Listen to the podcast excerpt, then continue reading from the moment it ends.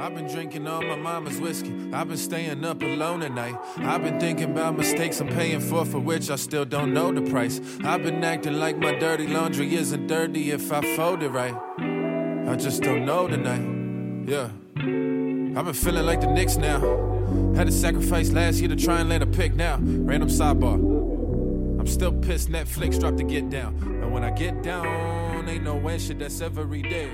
Even on the bestest of days, cups in the air to the rest can relate. Yeah, I've been finding grooves in the madness. Yeah, I've been little bruised with the sadness. Yeah, I've been drinking booze to distract. Hey guys, welcome back to Block Channel. We're back for episode 78. I hope you've been enjoying the season so far with our two for deliveries back to back. You know, kind of took the vibe that people like caught on to the whole Netflix, I'm going to sit down and binge the whole thing. So, you know, if you're going to get a taste of Block Channel, if you're going to get a taste of crypto education, you know, it's a continual process. So it's good to kind of give them in chunks. So we're keeping this very, I feel like very intellectually complex, loaded season with a bunch of different perspectives. We've talked about DeFi, the legal aspects of it, creative aspects of NFTs. We've talked about the decentralized web. We've talked about DeFi more from a trading perspective from Kevin Dow. Now, as we're in the throes of the bull run, you know, we're going to have a conversation with Laolu Osuntokun, who's back on the show, to talk with us about Lightning and Lightning Pool, more specifically in depth, so we can understand what the hell he's working on instead of listening to one of his videos where he talks at a million miles an hour. And then also at the same time, I'm going to be joined by Demetric Ferguson. That's his government name. And we're going to be breaking it down with Laolu and trying to like piece it out so that you can digest this and also feel just as bullish as we do. Very nice. It's glad to be. I'm happy to be back. Thank you for using my government name, Steven. Just putting it out there. I'm cool with it, though. I'm cool with it. You know, they gotta find you. Yeah, Google me, bitches. But anyways, we're 78 episodes deep. Google will pop up. We got the SEO down. That's right. But you know, like I said, we're back to have a discussion about Lightning. So you know, kind of before we get into this discussion and we get a briefer on Laolu, so we remember who he is. Let me kind of explain why I wanted to have this episode. So like, Lightning has been kind of a multiple year project that has taken many different modular technical pieces that have amalgamated to what is the layer 2 on Bitcoin. And there has been, a lot of, I guess, flack from the generalized community when it comes to like Lightning, its adoption, its maturation, right? Kind of its uptick compared to other more simpler ecosystems of like say smart contract friendly, layer 2 systems where they have a much larger developer community given the level of abstractions of their, high level languages and just how there's a much lower barrier to entry when it comes to building on alternative chains like that. But when Bitcoin, right? This is a like rocket ship level, like, kind of structure when it comes to building code, right? This is mission critical stuff. That is the ethos. That is the conservative nature of the Bitcoin developer community. Will that evolve and change and be more moderate and or liberal over time? Time will tell. But for now, this conservatism kind of is not only extremely important as the market cap of Bitcoin blows up, but also as we move to a more extendable, generalizable future, we want to make sure that these tools are resilient and they are hardened, and so that they are a stable base. So we're not building something on top of sand. So that being said, Lightning Pool, I had the pleasure of getting to hear about it sooner, I guess, rather than most people, from Laolu himself. And at the time, I got it in a lot of different pieces as it was kind of coming out of his mind. He was snapping it together. And I had a big aha moment where I was like, oh, shit, like this is what we've been waiting on for a good minute. But after seeing the general discussion on Twitter and stuff about what it is and folks just it not clicking, all the different pieces that have come together that have, in my opinion, scaled Bitcoin considerably, and have had silenced a lot of the flack that have been coming from the generalized community. I wanted to take it piece by piece with Laolu, so we can understand these components and have an evergreen episode for reference. So when people are like, does Bitcoin scale? Is it ever going to scale? Well, yeah, it does, and this is how it works in this particular use case in relation to Lightning Pool. So that said, Laolu, Can you just give the audience just a quick background on who you are, what you're doing at Lightning, and then we will hop into all the dope tech you're working on. Okay, cool. Yeah, my name's Laolu or Beef. You know, on the internet, I'm working doing stuff for maybe like 5 or so years. You know, development, research, stuff like that. I'm also the CTO and co-founder of Lightning Labs. Working there for a bit now, kind of like out of college. And I guess generally I work on like, you know, Lightning itself.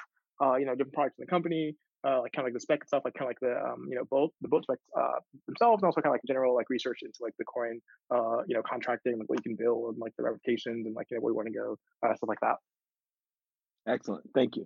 And so before we move forward with this discussion, and you know the audience, I'm assuming you know who Laolu is, the CEO of Lightning Labs. If you ain't heard about Lightning, then I don't know why the hell you watching my show. And so you know.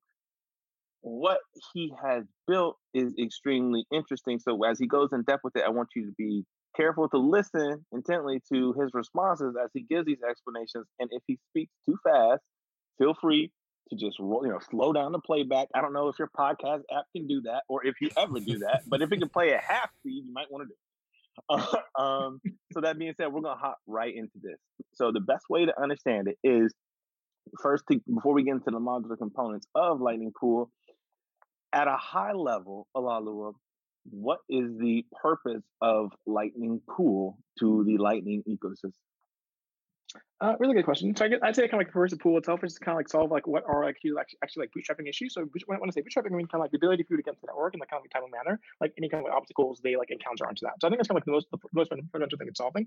But you know, beyond that, I think there's a bunch of other kind of you know higher level effects that like the leases, things like that as well too. But fundamentally, it's basically about like you know allocating liquidity where it's needed, because like people don't really know how Lightning works. That like in order to be able to receive and send, you kind of like need capital allocated towards your node, right? So the question is like okay, where did the capital come from? You know, before something like Lightning Pool actually came from maybe like more like altruism. So someone basically just like open it to channel to you for no reason, and because like maybe they like you, they want to be nice for her. Obviously, you know, capital, you know, people want to like have it in places where they can actually get the most return off of it, and just kind of like add some sort of incentives, basically like allow individuals to like get the capital in an efficient way. And the way we do that is via an auction. So every 10 minutes, there's kind of like an auction for people that want to buy and sell channels. You know, if you buy a channel, basically that means you want to be able to receive you know, funds for Lightning. If you sell one, maybe you have like routing node, you want to kind of like you know where to allocate the funds for routing node themselves. So it's kind of like the basic thing. It's an auction. Every 10 minutes, people can buy and sell channels, and they do so in order to kind of like you know have like the potential. In sense, kind of like, you know, like potential energy, but potential energy of like the ability to receive money of the network itself.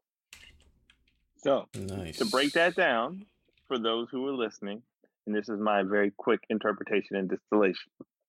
Lightning Pool exists for individuals who have either concerns on how to merge into the Lightning Network and come out and want to have capital locked up into Lightning Network, but at the same time, there's an opportunity cost of your capital lockup when it comes to Lightning. So in this essence, Lightning allows you to generate a fixed yield on your Bitcoin that you lock up into the network. But this marketplace of finding that yield begins with a transaction that encumbers you to looping in to the Lightning Network, opening your channel state, and also your future loop out.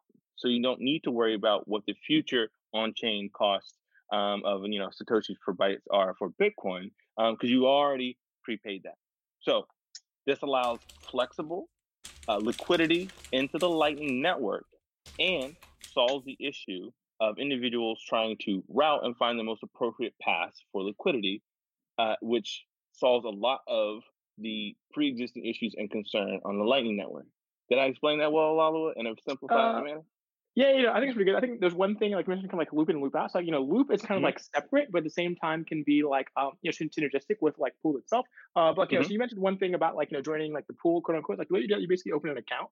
And like basically, like in order to like actually balance on channels, you open an account. Something like another normal exchange, but the difference is here, like the accounts themselves are actually on chain and they're multi-sig. And also, so it's like you know, you have like you have your key and you have our key. There's also been like a time like release and release basically ensures you can get your funds back at all times, which actually makes it you know properly non-custodial. There's a bunch of other things like as far as like why the accounts exist, and like how it simplifies things, how it changes up. But like yeah, so but you can, but at the same time, you can then like it's also possible for us in the future actually combine like loop and Pool together, so you can kind of like actually source you know loops in or out into that account itself. But right now they're distinct, but in the future we're going to combine them because then you get like even more aggregation across all the services and lower chain fees, and who doesn't want lower chain fees?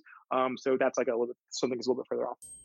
So the technologies at play here are loop in, loop out, the actual pool and like, you know, the market, like order book for the mechanism for like how you, you know, discover yield.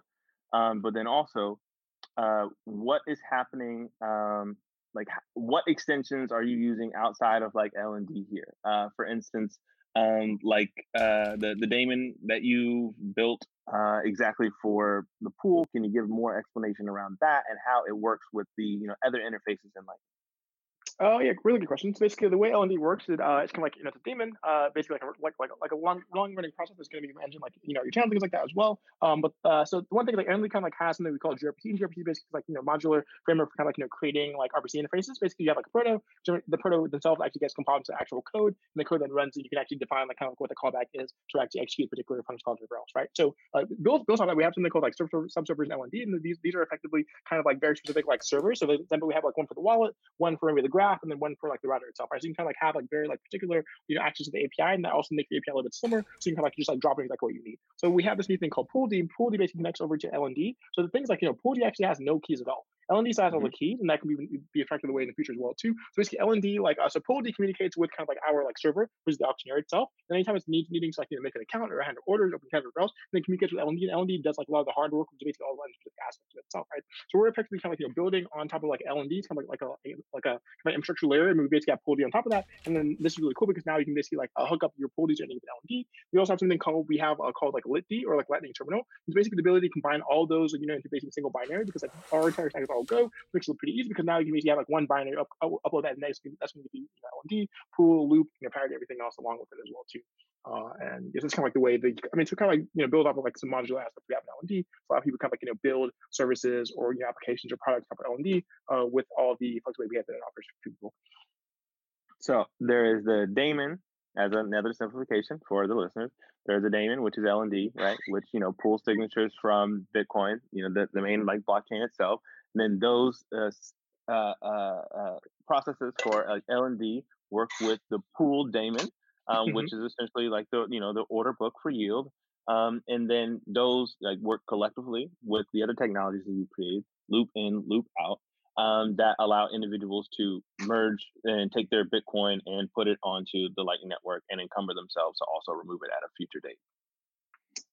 Yeah, sounds good. I mean, like, so one thing I guess like for like loop and loop out, so it's like, you know, you can view loop and loop out kind of like you know, ongoing balance maintenance. So for example, like, you know, loop and loop out actually help when you're, because like you basically view like channels that kind of like reach money. Eventually the tube gets filled up, right? And at that point you can't really, you know, receive any more you know, funds from the network. So then you would use loop out to actually kind of like, you know, send those coins back to you on chain, basically creating, you know, room in the channel. And looping is basically the opposite, sending a lot, you know, very frequently. Basically, looping is similar to like the top off itself. So like they're actually distinct right now the way they're deployed. Like, you know, you can use one or the other. In the future, we have like ways to basically combine them and kind of give you the best of both worlds. But right now, you basically, you know, pool is about like, you know, kind of like ongoing capacity management, like, you know, make sure you have enough, you know, capacity to like, you know, do like $1 million volume per house. But then, you know, actually like you know, loop is then on the other hand, kind of like, you know, the ongoing you know, kind of like liquidity or bandwidth management to make sure you can continue to receive over the channel, because like you have the funds in the proper place at the proper time. Okay. So that being said, what sort of applications do you see like deriving from the pool? Is the idea to just build a, you know, kind of just a structured foundational primitive that has liquidity, and then the community seeks to build on it? Or in your mind, is there a in-game application that you would like to see built on top of Lightning Pool? That's a good question. So I guess I kind of say like, you know, pool itself is like a kind of like, I view it as more of like an infrastructure piece, or kind of like, obviously like probably some infrastructure piece itself. So I think people can build, you know, if they were like, they can obviously like, there's a lot of data right now that isn't really visualized. I think right now there's like a Twitter bot, like someone like had to basically like, you know, like tweet every single time there's a new batch, like what the clearing rate was, the amount of like declared in the actual batch itself. But you beyond that, like there's a lot more data that people are really like tapping into right now, as far as like, you know, looking at the past, like the graph of what's going on. And also like, you know, as we add a lot more, you know, different durations, you have just like yield curves there. So I'd say like the primary thing I think people can build on top of pool is kind of like, you know, actually extracting some of the data. But then obviously there are ways where individuals can kind of like, you know, kind of like specialize in a sense where like, let's like, you know, three of us like want to actually join pool. But let's say like, you know, I'm poor, but I'm really good writing node. But then let's say you have a lot of capital, and let's say then Demetric is able to like, you know, solicit some more attention. We can then kind of like, you know, spread the responsibilities where, you know, I'm operating the node, you're providing the capital, and maybe he's doing some monitoring what's going on there too. So I think that's you can kind of vertically integrate someone to specialize as far as like what you're doing. But I wouldn't say people would be building apps on top of pool directly. It's more that maybe they can build, well, I mean, in the infrastructure possibly, but it's more about, you know, kind of like integrating into the different infrastructure and, or kind of like utilizing in other ways by like being able to like have more insights of what's going on in the system by looking at the past batches. Nice. Mm. Have you, it's your turn. Have you ever written bars for Busta Rhymes?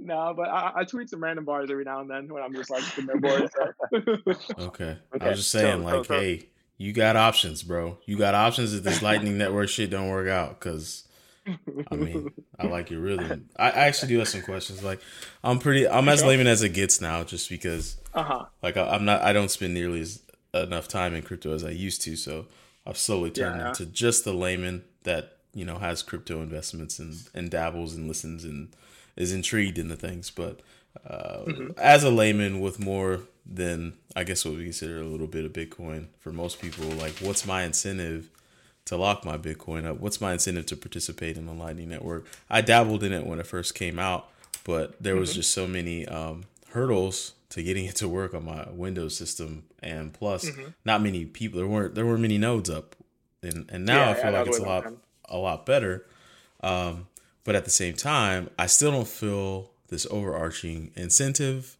to dive into the Lightning game. So what does Lightning Pools do to somebody like me who, you know, like is as layman as it gets, right?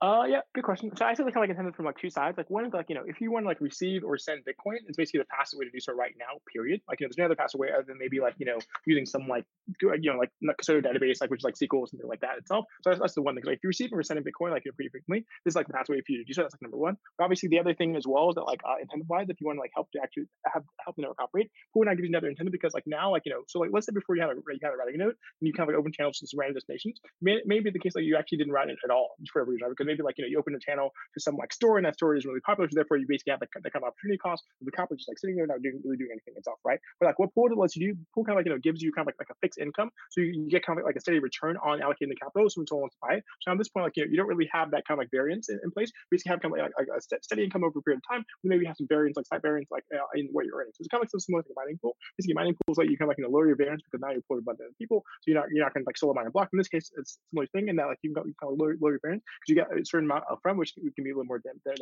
in the future, but then you also get ongoing interest from the lease, and then also the routing fees as well. But the one thing I'd say is that right now is the case where it's in order to actually be in order for someone want to buy your channel, they want to actually know that you can possibly provide a good quality service, and that quality service is effectively your skills riding operator, right? So so just because you have the capital doesn't mean someone necessarily wants to buy it, right? Because maybe you're not really connected to a bunch of other nodes. So therefore, I think one other thing to keep in mind as well, even if you're running a routing node today, there's a certain level of skill involved. It's not a set and forget thing. You need to manage your channels. You need to look at your routing fees, your policies, things like that as well too. So I think there's still a degree of skill, and Pool basically lets those operators that have that skill earn a little bit more money, but then at the same time actually make the network a lot more capital efficient, because now they're allocating the capital to directly where they needed it to, or before people effectively guessing. So it was similar to someone opening building a bunch of roads random destinations in some city, and oh, why don't I use my roads? Well, okay, no one wants to go there. Well, in this case, you basically someone's actually paying you to build a road, so therefore you're more likely to actually have actual transfer over that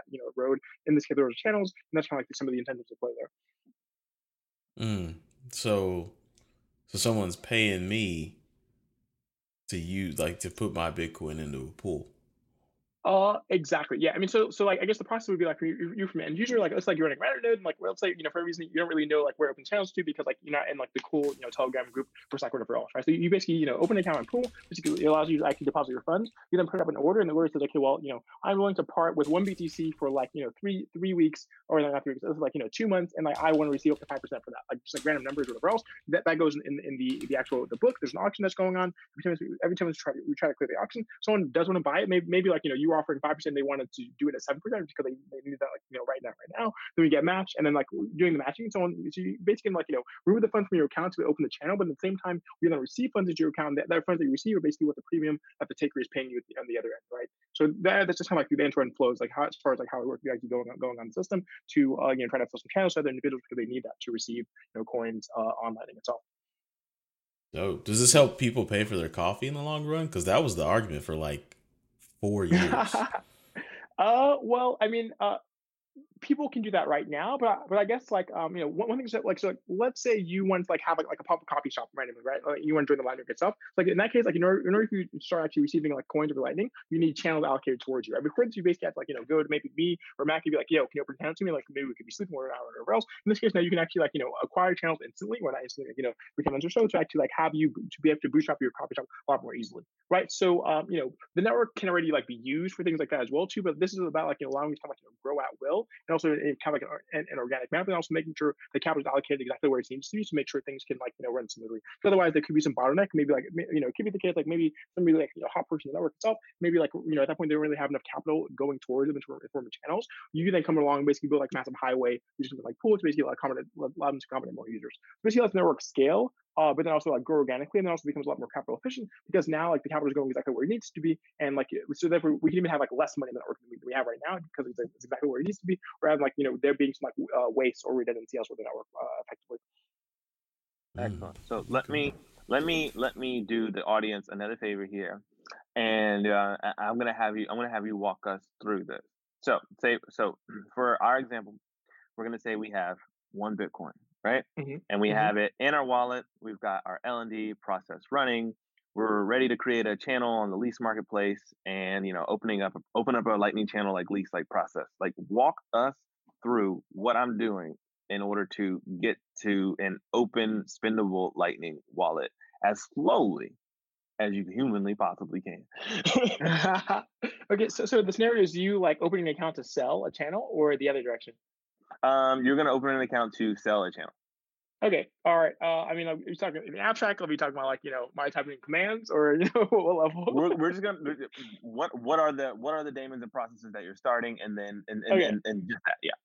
All right. So first, like, I'm assuming you have like an LND open at that point, and like you have an LND node. Maybe like have some channels to connect to other individuals. First, you're gonna like download like PoolD itself. And, like PoolD itself, like you know, if you just type PoolD, it'll just like automatically find out what LND is and like, you know, all the credentials to talk to whatever else. Then you're gonna make an account. So whenever you make an account, you actually need to specify like what the expiry of the account is. This is because like, you know, and for whatever reason, like, you know, the server blows up at the auctioneer. This is just basically to ensure that you get your funds back, right? So so basically have an account. Let's say I want an account for like one BTC. Let's say, okay, I'm willing to, you know, have it, you know, just like sitting there for up to 2 weeks. So then I put that into blocks, and then I basically open it. Then I have a new transaction. That new transaction is going to like spend my coins, then, you know, put the coins into this like special P2SH output or register hash, including in this case, which is basically 2 multi-sig, and the script tells 2 multi-sig. You spend immediately. Otherwise, you know, after like 2 weeks, I can run it myself. So now all of a sudden my wave that's confirmed. Now I have my account. So now that I have it in my account, I'm like, all right, let me see what's going on. So like maybe I'll go to like some other like website or whatever else. Like I'll look at like, you know, I'll first I'll like see what do I want to people. They also like look at the past batches and like, okay, well, you know, right now maybe people are selling for 2 weeks for around 25 bits or so. So maybe like I will do exactly that.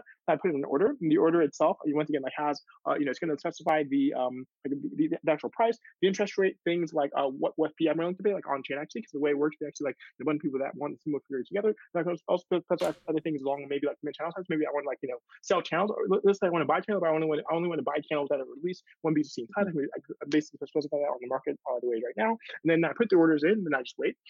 And I'm waiting because, like, you know, we actually clear their orders periodically every 10 minutes. This is really cool because, you know, we can then, like, actually, like, maybe even clear 100,000 orders in a single batch itself. So I think the biggest batch we have is maybe around, like, 14 traders with like 20 something channels or something like that. And like, I guess one of the cool things about that, like, you know, every single trader that actually opened a channel was able to open the channel with much cheaper fees than they would otherwise, you know, in isolation, right? Because we kind of like have these savings of like the batching within the transaction itself. So like 10 minutes pass by, and then all of a sudden, boom, like I look at my logs, maybe whatever UI that you come out pretty soon. I see I was matched in a batch. And what this means is that, you know, at that point, if I'm selling the channel, I had the channel, like, you know, the funds removed from my account. You know, once again, like when I say removed, you're constantly verifying every single action that's going on. It's kind of like the whole shadow chain thing. Well, kind of like check for that slightly. Then remove from my account. I use those funds basically making you funding output between me and the other party or Colin Bob. And then I also get like the actual you know, funds back into my account. The other end now I've like made some money. I can, if I was on the scale, I can look like, you know, pool auction leases. This is the command that shows me kind of like what I paid you know, to the chain fees, the other party, and so forth and things like that.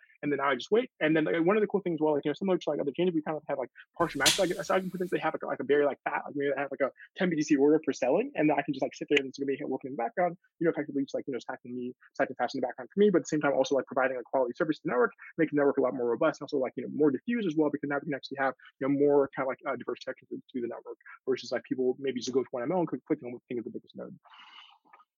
Like, when does the abstraction come that and thank you for taking the time to explain that in a stepwise procedure. And I will be honest with the rest of the audience too. Yes, I will go back and listen to that a second time. Yes, I already know how this works, but I still now I feel like I don't. And so now, I just want the audience to know I'm going to go back and I'm going to listen to that like 2 or 3 times, and that's okay if you do that too. That's totally fine. But that being said, right? So the easiest way clearly to understand a complex process is abstractions, right? Eventually people understood, DeFi and the different composable aspects of it because of, the simplicity of something like MetaMask where an individual can open up like a Web3 account, and then once you have a Web3 account, then they can interact with all these different like composable like DeFi applications, right? So how does that level of abstraction come to something like the Lightning Network where there's all these different like composable like developer ethos where it is like, conservative, strict, like code shipping, and then when you need to get to that level of abstraction sooner rather than later to get adoption. Like, how do you have those same? How do you eventually have those same level of tools and simplicity so that Lightning is just that good? Or do you hope the free market will solve that problem? Good question. I guess kind of depends on which particular angle. Obviously, for the end user, has like wallets. Like for example, most wallets are pretty good now. For example, you have some user feedings where they pretty much subtract away channels from the user entirely. So they're not worrying about I have 3 channels, should I try do payment on 2 of them? Should I do one of them over my feature? Or else typically just kind of you have a QR code, scan, you send some Bitcoin to the name, and then typically it's going to open channels for you automatically. Something we called off out in the past and then started sending payments. So I think that's getting a lot better right now as far as people not really needing to understand what's going on. Maybe something goes wrong, you file an issue or maybe you need to see what's going on there. I think pretty good on the end user point of the thing. But I guess abstraction on the back end side, I think we're trying to add a lot more automation. As I mentioned earlier, is right now actually a fair bit of actual manual intervention on your node to keep up to date, right? You have to do your own updates. You have to make sure you close up bad channels, look at your fees, routing policy, optimize, rebalance whatever else. We're definitely working on making a lot more automated, which is something you can have more or less what you want to do maybe your desired node, and then you can do it on the background. So obviously that's where we want to go. We're not really quite there yet, because obviously,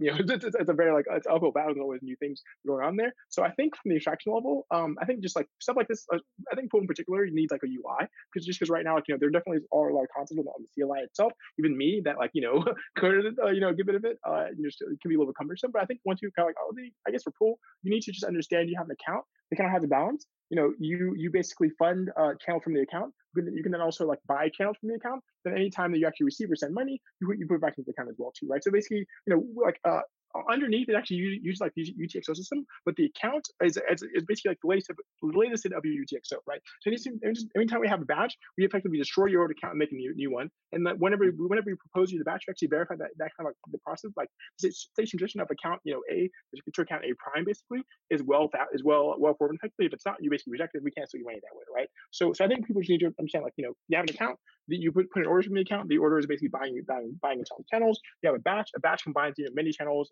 many orders, and also accounts into a single transaction on the chain, which is broadcast. When the batch has been confirmed, you can then do additional batches. That's the cool thing as well. We actually allow you to the system allows individuals basically participate in many batches, back to back to back to back. And these batches can also be actually unconfirmed themselves. Another thing that we can do with those batches that are confirmed, which isn't we did right now, is we can actually merge them all together, something we call block cut through in the paper. There's the ability to take batches 1, 2, 3, 4, and 5. And, that would actually be individual change transactions on chain, actually 5 transactions, one pays the fee 5 over, combine it into one single batch, basically contains a summary of what happened from the history of 1 through 5. So at this point, everyone saves money.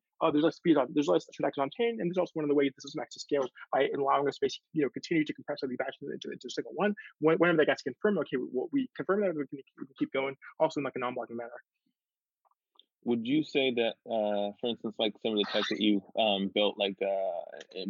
built, this based off of shadow chains, as far as generalized state machines, what are your thoughts around the reapplicability of these generalized state machines and shadow chains? You're familiar with extension blocks, you're familiar with all that tech. So where do you think someone could repurpose this to create different functions of? Think of the Lightning DeFi ecosystem. Yeah, I mean, so I definitely think someone can repurpose. I guess at high level, kind of the idea is it's similar to I guess rollups in a sense. I guess people know kind of what they refer to as optimistic rollup or refer to as a pessimistic rollup. I think it's a little bit different in that in Ethereum because you actually kind of pessimistic rollup. I like that. Because you actually delegate your state to kind of what is effectively contract which can possibly modify things without your permission. You kind of have to always monitor the chain for fraud. Effectively, you have to get ready to have a prop proof for like, you know, have like an X game or whatever else. Or in this case, like, because all the accounts are so, you know, individual and they also use UTXOs, no one can move the money from your account without your permission. So therefore, everyone's always assuming you're lying, basically. Exactly. Everyone's always assuming you're lying, and they're taking every safeguard versus optimistic roll up, where you constantly need to like check and ensure like the state is not fraudulent. Whereas Lightning's pool by design, it's not possible.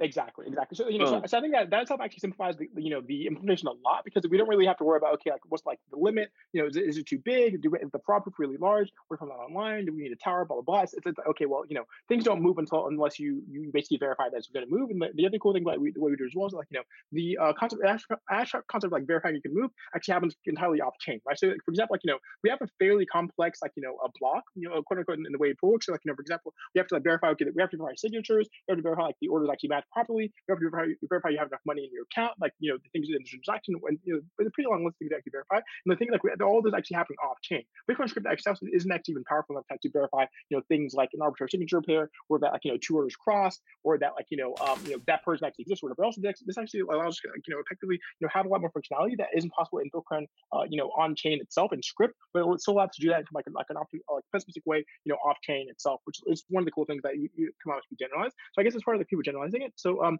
people read the paper, I at least try to kind of like, you know, like kind of explain in kind of like stepwise manner. First, we have like the CLM, then we have like a pool, and then we have Star Chain, and this is how we then use both of them to basically make Lightning Pool. But like one thing right now, the code isn't too abstracted to allow the individuals to kind of like, you know, make their own type of in the future. But I think one thing that we were looking at doing as well, you know, kind of like, you know, once the product is a little more off the ground, so basically allow individuals to kind of like leverage what we've done to actually make, you know, other applications possible, you know, on the current itself. And I guess in far like what other applications that people can be thinking of, anything that can be, you know, kind of like, you know, especially in kind of like a state transition function. So you basically have, you know, UTXOs, you know, coming in, you have UTXOs coming out, and you have some function itself that's going to update, you know, either the balance of the UTXOs coming out, or you even you have to make new UTXOs on the other side. Can basically be done from a strategy concept. So anything that people are like typically look at for like, you know, those kind of like interactive games, like a roll up type thing, whatever else can be done in this case.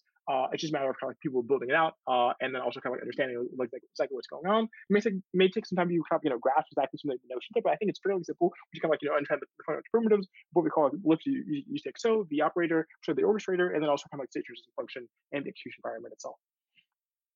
So would you say that, you know, Lightning, throughout you building this, like over the summer and stuff, like we talked about, obviously you're familiar with optimistic roll-ups and, you know, kind of what they're building on that side. So clearly there's been some inspiration from the development on the Ethereum side, no? Well, you can admit it. You can admit it. Just a little bit. You can say it. This is a very agnostic show. Yeah, all right. Yeah, well, you know, I guess I'm trying to say that, like, you know, I thought like the idea of Pool itself, like, you know, 3 years ago, it's like that was even before people were doing roll-up stuff. You know, back then people maybe we're considering something like, you know, plasma, but like, you know, obviously like they have to like evolve it, you know, pretty significantly from there. So I guess I'm using the terminology because I know people, it's familiar in people's minds, and we're kind of like, you know, grab on to like, you know, they're like they're you know, kind of the concept they have in their head already to kind of like explain the concept itself.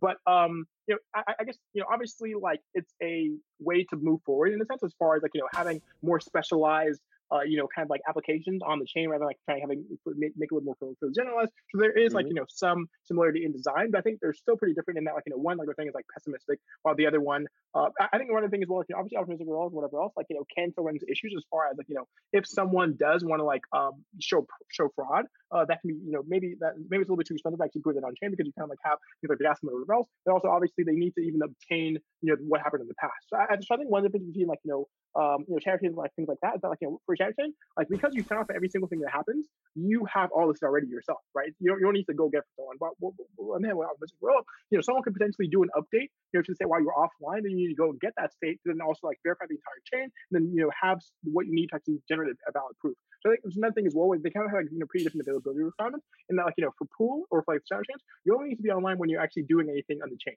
So I'm sending a payment, I'm like, you know, doing some like buy tech thing, whatever it is, and then they only need to be online then. While something like optimistic roll, you actually need to be online the entire time. You need to be ready to actually, you know, prove any fraud, what's going on in the chain. So they're similar in that there's kind of like an orchestrator or like an operator who is like effectively kind of like, you know, coordinating what's going on in the chain. They can actually help to stamp it on it. But like, you know, in terms of like, you know, what individuals need to do to make sure their funds are secure, the considerations are, you know, pretty different. It's a lot more lax than the like chain type structure. Dope. So I mean, how do you think the general sentiment has been from like the community and like kind of developer like interest, after you went live with this? It seems to me like there was a really big interest, but just some generalized confusion on how things work. But it seemed like for the most part people got it. I think most of people got it, and they definitely give credit to our team for getting all the information out there. People Desiree and Ryan for really evangelizing and explaining to other people inside. So I feel people that I think got the most people that we're already operating a Lightning OSA and kind of saw the need. They're like, yo, you tell me I can sell a channel and someone's gonna pay for it. I don't have to guess what's going on. They loved it. They ended up instantly. So I think people that are maybe a little bit on the side that weren't really kind of following Lightning itself, and or didn't really see this kind of new way to make applications on Bitcoin. It may take a little more time to lag. I'm sure what's going on. But I think also there's definitely a lot of stuff going on right now in general. There's all the election. There's general 2020 stuff. The rally going on right now. So maybe people partially distracted. I think they'll come out eventually once they kind of realize some of the key insights to the system and also kind of some of the effects. I'm seeing that tricking a little bit more slowly now. As far as people on Twitter, I'm actually get some good questions. I think it's kind of a matter of time. But I'm just happy we made this thing because it was in my head for such a long time. We also kept it quiet for a while, and at this point, I can work on other stuff. That's it's one relief in my head at least, and I don't have to do as much hands-on project management of it internally. So. I mean, it seemed, at first when, Lightning came out, and I know you and Andreas Antonopoulos are working on, Mastering Lightning. I think when that comes out, that'll be really great for people to understand the terminals. But I think just the biggest challenge for Lightning so far has just been, one, it was really dope. Two, people had an expectation of everything needing to work out of the box in the beginning. That's even Ethereum didn't do that. So, right? So, that being said, I think the biggest issue with Lightning is the fact that its learning curve is so steep, but clearly it's worth it. But with each of these new iterative abstractions, that learning curve is getting a little bit flatter. But after having this conversation, after having the code, after having kind of reviewed all the documents that you guys had over the weeks and months leading up to you guys releasing it and kind of just trying to digest it, because it was a lot. I won't lie. I think you guys are still one more abstraction away from that mainstream developer adoption, whatever wraps around all these primitives that end up on LND, the pool daemon and all that stuff. Whatever wraps all of these and adds this really simple UI UX for each of these different functions of Lightning, that's gonna be the breadwinner. We're still an IMO as a fund manager. If I was looking at this as a PM too, we're still about 8 to 12 months away from just exploding. It's good enough for most finance folks, for traders, because there's the incentive there now. But the incentive isn't enough for those who don't have the technical competency just yet. I guess I'd say maybe that's okay because for sure. I guess as far as wrapping it up, we have something called Lightning Terminal, YouTube is meant to kind of wrap everything up into one. This is wrapping up LND, Loop, Pool, things like that as well too. Pool isn't yet in the UI for it, but it should be maybe sometime early next year or so, and something a little bit more outside the individuals. But I'd say also that if people don't have a need directly to use it, I think that's okay. Because I think it's a little bit different from other systems where maybe they were using it just to make money. For example, I think in this case, you're using it because either you need to receive your money over the Lightning Network, and or you want to help provide you want to facilitate the network itself, but then you're getting compensated accordingly by by helping to facilitate what the transfers are going on. So it's right now it's institutions and folks that have a lot of Bitcoin and stuff in cold storage and are leaving money on the table. They don't have it on wrapped Bitcoin or some shit like that on Ethereum getting yield, but they want to get native yield from native Bitcoin layer one layer two network. Yeah. I mean, I think those things will come later. I kind of have my own kind of rough roadmap as far as how that can become more effective over time, you're saying as well. So I think we'll flip the switch of that when it's right, because I guess the one thing is I want to make sure that we're kind of grows a little more slowly, kind of organic, to make sure we're listening to customers to make sure everything's going right. And the other thing is we typically try to have things go slowly by definition, just because we want to be a little more careful, because people are putting money into the software and we don't want them build it all in day one. I don't know how these DeFi people sleep knowing that someone's gonna just drop stacks into your contract, right? It's I like the slow and steady type of thing. I'm monitoring. I know what's going on. I can it takes bugs pretty easily. So we're going to ramp it up, which is exactly what we've done with Lightning on LND as well, right? Now we have near 1,000 Bitcoin in the system. Obviously, it doesn't happen overnight, but it's kind of more of a slow and steady rise, which is what I like. And I guess the other things, in Lightning in general, I guess it's There's a certain point where we're at which, like, you don't even really need to add more coins to the system, because, like, obviously those coins can circulate within what's going on right now. So just because of something, because I mean, we don't necessarily need $100 billion, right? Maybe we can just have like $1 million and do $1 billion of volume just because things can circulate properly. So it's more about like the efficiency of utilization than the total amount. And this is one of the things that, you know, Pool itself should ideally help to increase the efficiency of capital on the network itself, and also allow people to utilize more effectively because they're putting capital exactly where it's needed versus having some channel that's never been used over for a year. Well, you should close that channel probably. No one's using it. You should probably close it and open an account on Pool until someone else actually wants to use it. Yep, and we've got the Pool now. LND is like nice and tight. What else from an application standpoint or from the Lightning ecosystem at this point in the maturation is worth like calling out? Like any other like services or any other abstractions or anything that's cool that people are working on in the community? Yeah, that's a good question. I think there's a bunch of other things you want on kind of like the protocol level. For example, like, people like T-Bass and like in Rusty or kind of like work on these things called like, kind of like wrap line. You can like, make these like, make like the last hop a lot more private as far as like, because, right now, when you have an invoice, the invoice actually tells you like exactly like, who's like, the last hop as far as like a private invoice.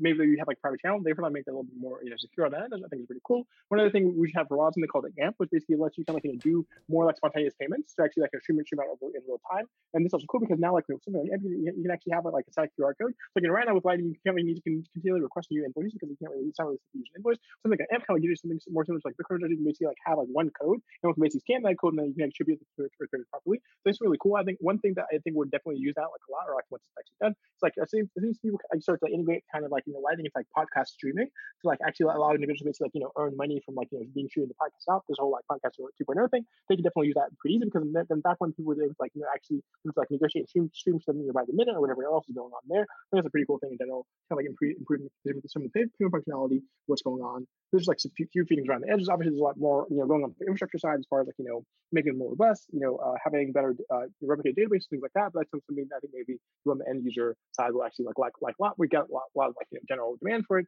But one thing we're kind of focusing on our end is basically making sure that people able to effectively kind of like manage like their on-chain fees in the channels. So we have something called anchor applets, which basically lets people kind of like actually bump their fees over time. Because right now you effectively need to guess what the fees should be for close time. And obviously because like fees can go up and down. Anytime we have like a like a rally going on, to the fees go up. So a lot of individuals basically like take away the guesswork and actually just like make sure that like if they need to get in, they can bump the fee up. So just generally kind of focus on like the stability and the safety of the system to make sure crazy stuff doesn't happen. Absolutely, and thank you for coming here and being patient with us and being able to break it down for us. And again, I'm going to listen to this episode a couple of more times.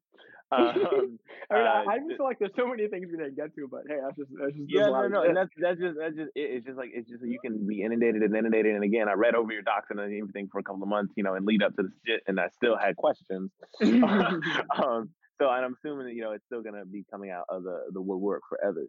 Demetric, do you have any other questions from Laolu before we close things out? No, man, I think I'm good. Okay, cool. Yeah, this is a very heady episode. But in relation to like Lightning, is there anything else now that the Pool is out that you're looking forward to coming down in the short term, or like you guys are going to take a breather now with the holiday season? Well, yeah, I mean, good question. Definitely like a lot more I want to do in Pool itself. Like, for example, like one thing I mentioned on Twitter the other day is the whole concept of like, having interactions be streamed or like being paid lump sum. I think that'd be a big deal because at that point you can actually then even like possibly like sell the future cash flow of a lease in a channel, if that makes sense, and do so in an atomic manner. That's also still non-custodial and also fully verifiable. So I think it's one of the kind of like layers to talk about, like, as far as like, tracking it a little bit more slightly out into the future, because then at that point I can potentially sell you, the cash flow of my channel of, like the next 30 days. Now maybe get something like a print, which kind of like like as a swap in a sense. That's like one cool thing I think definitely pretty excited about for as far as Pool itself. Obviously beyond that, like we're gonna add Pool to terminal, Lightning Terminal or LND, like so we can actually have like graphs and like be able to make orders, do that stuff in like in a good manner. I guess one other thing working on in the background is like the ability to like upgrade channels on the fly over time, because like for example, if we have like Tupper coming out, we definitely have like a lot more things we can do as far as like the scripting capabilities of Bitcoin once that actually lands. And so we want to kind of like have something people can actually upgrade the channels on the fly versus like closing them down. So rather than like you need to close the channel to open new ones, basically like take out them to the futures. Maybe you can possibly just instead have the software actually do it on the fly dynamically over time, which is going to be really cool. A bunch of other things as far as like flow control, general functionality, and Lightning itself to make sure we can always upgrade, which is like the latest and greatest version of what's going on. So I mean, I guess Lightning definitely has a very good like 6 to 12 months ahead of it. Seems like you guys have most of the primitives and everything like all worked out, and the community together has come together real strong. The Bitcoin bull run is also a big, kind of like hardening factor to the Lightning network, because now as more people have more wealth, they have locked up in cold stores, they're going to want to do something with it. And I think you're going to have a very successful, next 2 quarters. So I look forward to that. Once, in about a year or so, usually that's about as long enough of a cycle to get updates from you. Come back on here and notify us on what's new. And maybe in between now and then, we'll try and have a couple of more people on from like the Lightning community, so they can also digest what the hell you've built, and maybe in a different speed. If you can think of anybody else cool that you think is working on something too, definitely shoot them our way. We would want to introduce them to the audience. But yes, so thanks for coming on the show. Thanks for taking the time to break it down to us. And be safe out there in the worlds of stats and bits. And we'll see you on the other side of the future of the Lightning Network and banking. For sure, yeah. Thanks for having me on, y'all. Hey guys, I'll make this real quick. Just want to make sure you check out the link to the sponsor in the show notes, VanMoof. That's spelled VANM, as in Martin, OOF.com. And they are an e-bike company out of Berlin, Germany. And they are providing us a bike for us to test and use here at Block Channel. And I've been a huge fan of their premium bike. And I think e-mobility is going to be a large sector growing and going forward as the world becomes, more decentralized, more mobile, more distributed. Medium range, like extended vehicles and things of that nature are definitely going to grow in different forms and factors. So huge fan of VanMoof here at the Block Channel, and want to make sure you guys check that out. Yeah. I've been drinking all my mama's whiskey. I've been staying up alone at night. I've been thinking about mistakes I'm paying for which I still don't know the price. I've been acting like my dirty laundry isn't dirty if I fold it right. Yeah. I just don't know the night. Yeah. I've been drinking all my mama's whiskey. I've been staying up alone at night. I've been thinking about mistakes I'm paying for which I still don't know the price. I've been acting like my dirty laundry isn't dirty if I fold it right. Yeah. I just don't know the night. Yeah.